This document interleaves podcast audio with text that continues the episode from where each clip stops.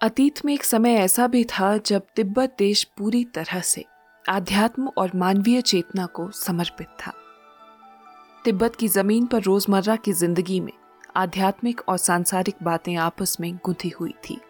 तिब्बत की संस्कृति में मिलारेपा का नाम एक अलग ही पहचान रखता है।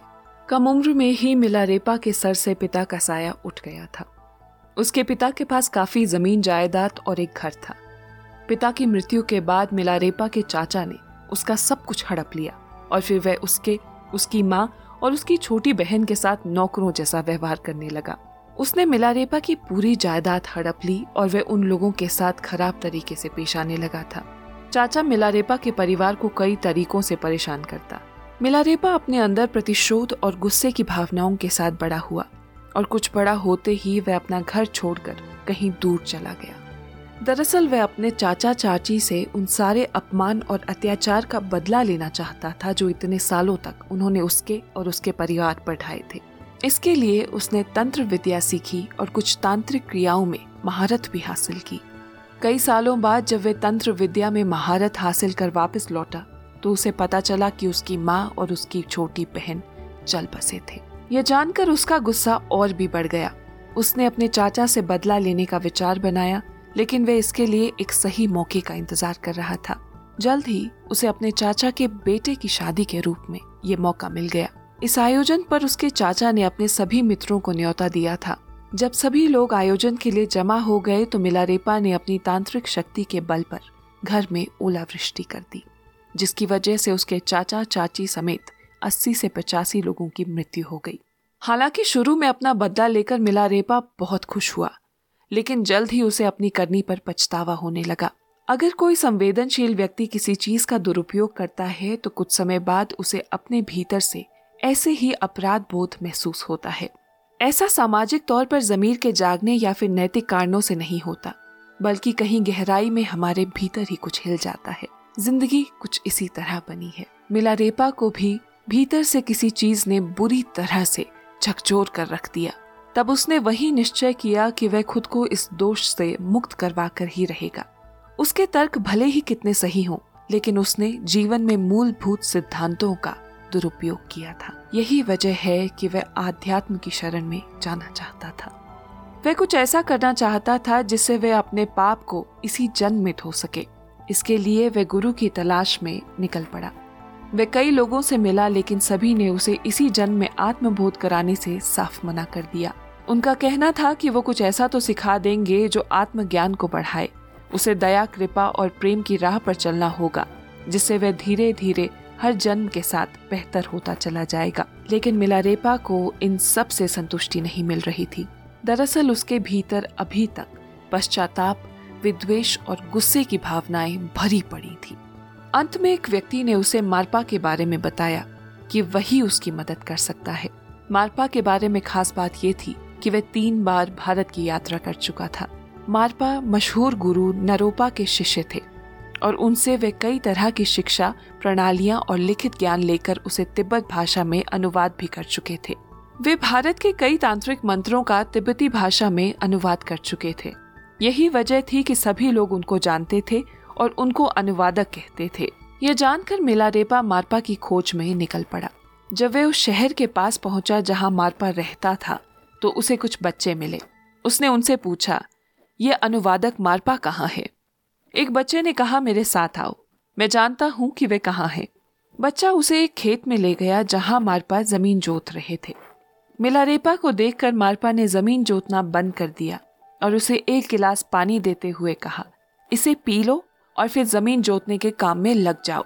मिलारेपा ने पानी पिया और जुताई के काम में लग गया। कुछ देर बाद मारपा तो वहाँ से चला गया, लेकिन वह बच्चा वहीं खड़ा रहा। जब मिलारेपा ने जुताई का काम पूरा कर लिया तो वह वही एक तरफ़ हैरानी से खड़ा हो गया, क्योंकि उसे पता नहीं था कि अब क्या करना है।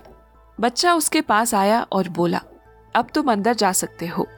वह बच्चा उसे मारपा के घर ले गया और उसे तब एहसास हुआ कि वो बच्चा दरअसल मारपा का बेटा है।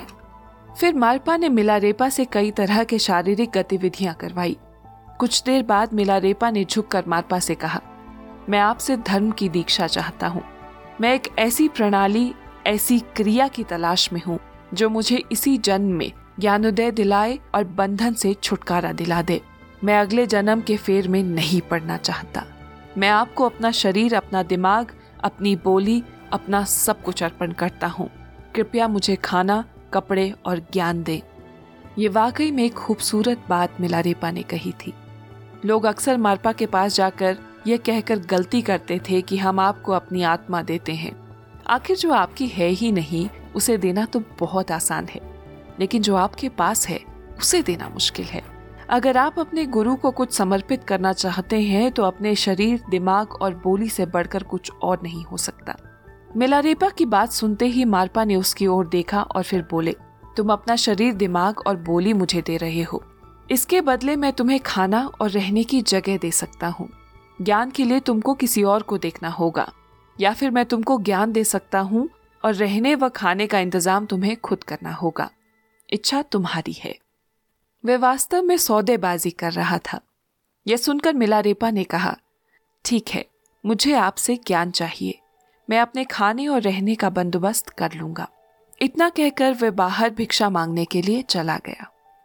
मिलारेपा एक जोशीला व्यक्ति था और जो भी करता था, उसमें कुछ ज़्यादा ही कर बैठता था। वे बाहर भिक्षा मांगने चला गया और काफ़ी दूर निकल गया और कई बोरों में गेहूँ जमा कर लाया। दरअसल एक ही बार में साल भर का गेहूँ जमा करके लाना चाहता था मिलारेपा ताकि वे मारपा के साथ बैठकर धर्म और ज्ञान की बातें सीख सके। उसने बहुत सारा गेहूँ जमा कर लिया था, जिसमें से थोड़ा सा गेहूँ बेचकर उसने खाना बनाने के लिए तांबे के बर्तन खरीद लिए। गेहूँ के भारी बोझ के साथ वे मारपा के घर वापस आ गया और धड़ाम की आवाज़ से उसने गेहूँ के बोरे को नीचे रखा। जब मारपा ने यह आवाज़ सुनी तब वह दोपहर का खाना खा रहा था। वह खाना खाते हुए बीच में से उठकर बाहर आया और बोला, लगता है कि तुम बेहद गुस्से में हो। इस गेहूँ के बोरे और बर्तन की आवाज़ से तुमने मेरे पूरे घर को दहला दिया। लगता है अपने चाचा के घर की तरह तुम इस घर को भी बर्बाद कर दोगे। बस बहुत हो गया। अब निकल जाओ यहाँ से। इस पर मिला रेपा गिड़गिड़ाया। आपने मुझसे अपना खाना लाने के लिए कहा था तो मैं ले आया, लेकिन यह बहुत भारी था। इसलिए रखते समय ये मुझसे संभल नहीं पाया और धम से ज़ोर से नीचे गिर गया। मारपा ने कहा, नहीं, तुम्हारे रखने का तरीका सही नहीं है। तुम खाने को इस तरह से नहीं फेंक सकते। इन सभी बातों का हमेशा ध्यान रखना चाहिए। दो लोगों के बीच का फ़र्क इसी तरह से समझ में आता है कि वे कैसे बैठता है, कैसे खड़े होता है, कैसे चीज़ों को रखता है और बातों को किस तरह से लेता है। इसलिए मारपा ने कहा कि अब कुछ नहीं हो सकता। तुमने बोरे को ठीक तरीके से ना रखकर उसे फेंका, इसलिए तुम्हें यहाँ से बाहर जाना पड़ेगा। तुम यहाँ के लिए ठीक नहीं हो। तुम बाहर रहकर ही काम करो, मेरे खेत की जुताई करो और मेरा घर साफ़ करो। कई सालों तक मिला रेपा यही काम करता रहा। वक्त के साथ दूसरे शिष्य आते रहे और उनको कई चीज़ें सीखने का मौका मिला, लेकिन मिला रेपा को ना कोई दीक्षा मिली और ना ही कोई सीख। वह सिर्फ़ खेत में और घर में मेहनत करता। आठ साल से भी ज़्यादा का समय उसने बिना कोई दीक्षा या सीख के वही काम कर बिता दिया। बाकी सभी एक दिन के लिए वहाँ आते और कुछ न कुछ दीक्षा लेकर जाते, लेकिन उसने मेहनत करते हुए लंबा इंतज़ार किया। एक दिन जब सत्संग चल रहा था तो वे चुपके से अंदर आकर सत्संग में बैठ गया। हालाँकि उसे यहाँ नहीं होना चाहिए था। मारपा वहाँ आँखें बंद करके बैठे थे। इसलिए मिलारेपा को उम्मीद थी कि वे दूसरे छात्रों के साथ कुछ तो दीक्षा ले लेगा। लेकिन बंद आँखों के साथ भी मारपा ने अपने लोगों को बुलाया और उसके साथ मिलकर मिलारेपा की पिटाई करवा दी। उसने उसे उठवाकर वहाँ से बाहर फेंक दिया। ऐसा बार बार होने लगा। मिलारेपा थोड़ा इंतज़ार करता और जैसे ही सत्संग शुरू होता, वैसे ही चुपके से जाकर इस उम्मीद में वहाँ बैठ जाता कि इस बार तो कुछ ना कुछ सीखने को मिल जाएगा। और इसी तरह तेरह साल से ज़्यादा का वक्त बीत गया लेकिन उसे कुछ भी हासिल नहीं हुआ। आखिर एक दिन उसने मालपा की पत्नी दमेमा से याचना की। दमेमा मिलारेपा के प्रति एक माँ की तरह सहानुभूति रखती थी। उसने कहा, आप मालपा से कहिए कि वे मुझे कुछ सिखाएँ। कोई दीक्षा थोड़ा सा आध्यात्म दे। मैं कुछ भी नहीं जानता। मैं इतने सालों से यहाँ ऐसा ही तो बैठा हूँ।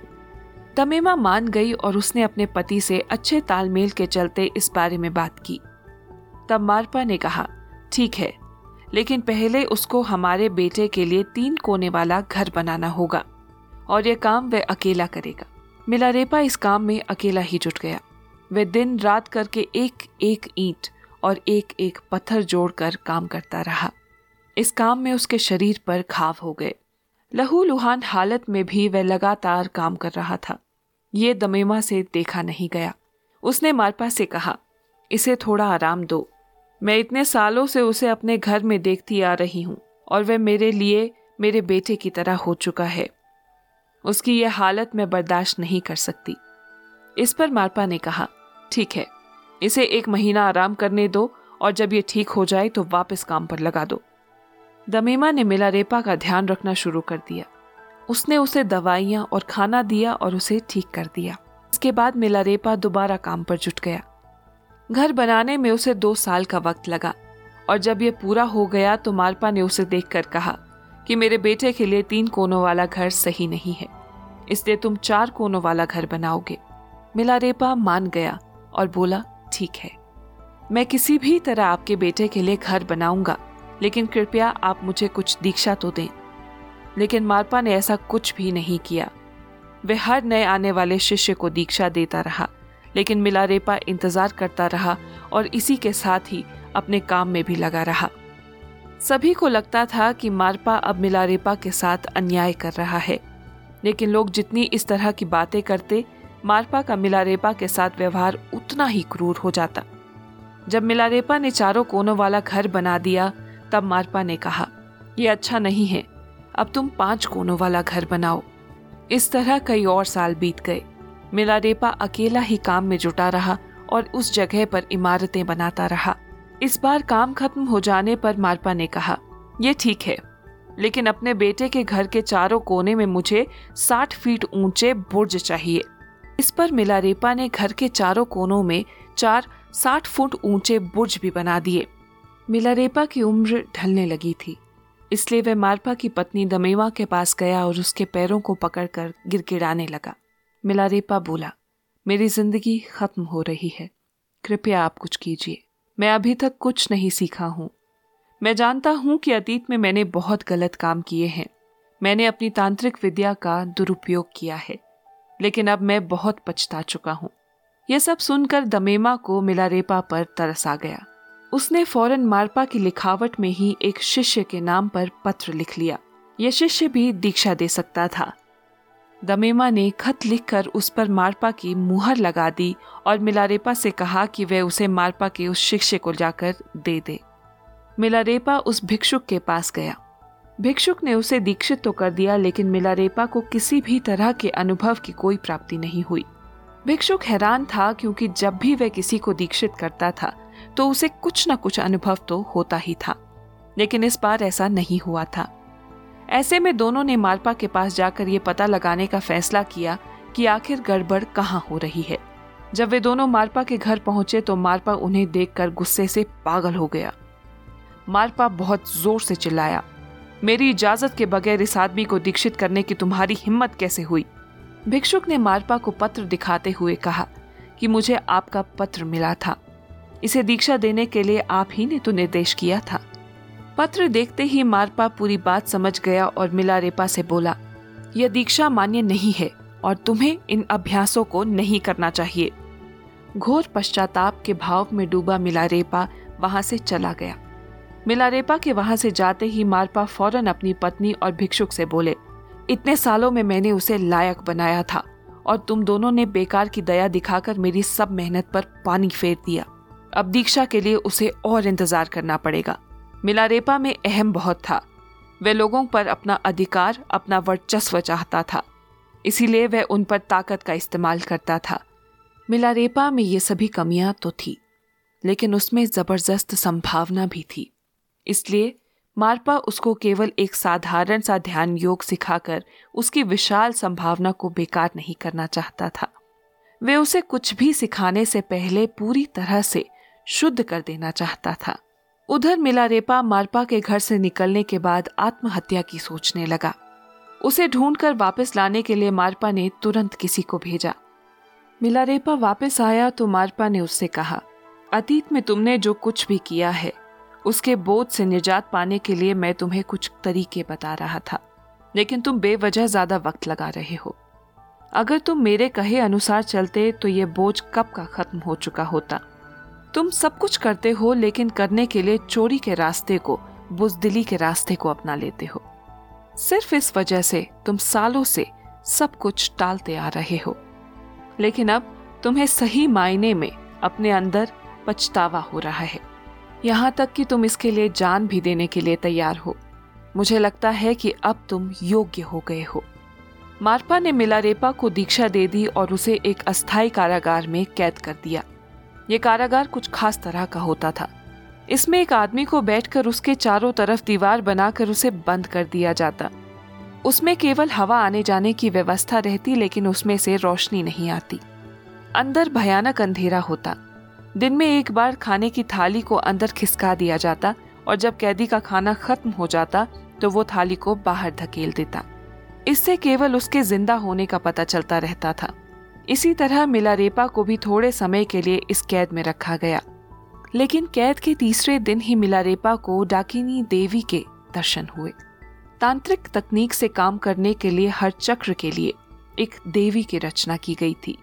इस स्त्री स्वरूप की प्राण प्रतिष्ठा करके उसे जीवंत बनाया गया था और उसे अपने काम सिद्ध करने के लिए उसे बुलाया भी जा सकता था। तांत्रिक पथ पर इन ताकतों की मदद के बिना कोई इंसान कुछ सार्थक काम भी नहीं कर पाता है। डाकिनी मिला रेपा के सपने में आई और बोली मारपा ने तुम्हें अपनी शिक्षा तो दे दी, लेकिन उसने एक अहम पहलू छोड़ दिया है, जिसके बारे में वो खुद भी नहीं जानता। जाओ और उसे जानने की कोशिश करो। उसे पूछो कि वह जानता है कि नहीं। मिलारेपा कैद की दीवार तोड़कर फ़ौरन मारपा के पास पहुँचा। मारपा ने उसे देखकर पूछा कि, मैंने अभी तीन दिन पहले ही तो तुम्हें बंद किया है। तुम बाहर कैसे आ गए? मिलारेपा ने उसे डाकिनी के बारे में सारी बात बताते हुए कहा कि मैं नहीं जानता कि ये सच है या मेरा वहम, लेकिन ऐसा हुआ ज़रूर है। बस इसीलिए मुझे ये सब जानने के लिए आपके पास आना पड़ा। ये सुनते ही मारपा ने मिलारेपा के सामने सिर झुका दिया और कहा, मेरे पास भी ये ज्ञान नहीं है। चलो भारत चलते हैं। वहाँ मैं अपने गुरु से ये बात पूछूँगा दोनों नारोपा से मिलने के लिए भारत आए। नारोपा से मिलकर मारपा ने उन्हें बताया कि डाकिनी सपने में आई थी, और उसने कहा कि हमें ये खास शिक्षा नहीं मिली है। नारोपा ने ध्यान से मारपा को देखा और कहा यह घटना तुम्हारे साथ तो घट ही नहीं सकती है। तुम्हें ये सब कैसे पता? मारपा ने जवाब दिया, ये घटना मेरे साथ नहीं हुई है, बल्कि मेरे एक शिष्य के साथ घटी है। ये सुनते ही नारोपा तिब्बत की ओर मुड़े और अपने सिर को झुकाकर कहा, अंधकार में डूबते उत्तर में आखिरकार एक छोटा सा प्रकाश चमका है। फिर उसने मिलारेपा और मारपा दोनों को बुलाकर उन्हें जीवन के संपूर्ण ज्ञान प्राप्त करने की पूरी शिक्षा दी। शिक्षा प्राप्त करने के बाद जब वे वापस लौटे तो मारपा, जो पहले गुरु के रूप में मिलारेपा से जुड़ा था, अब उसके शिष्य की तरह हो गया। तिब्बती संस्कृति में मिलारेपा एक चमकती हुई रोशनी बन गया। उसने एक लंबा जीवन जिया और अपने ज्ञान को दूसरे लोगों तक पहुँचाया। तिब्बती संस्कृति में पिछले कई सौ सालों के दौरान जो भी बड़ी चीज़ें हुई है, उसका आधार मिलारेपा द्वारा ही तैयार किया गया है। धन्यवाद।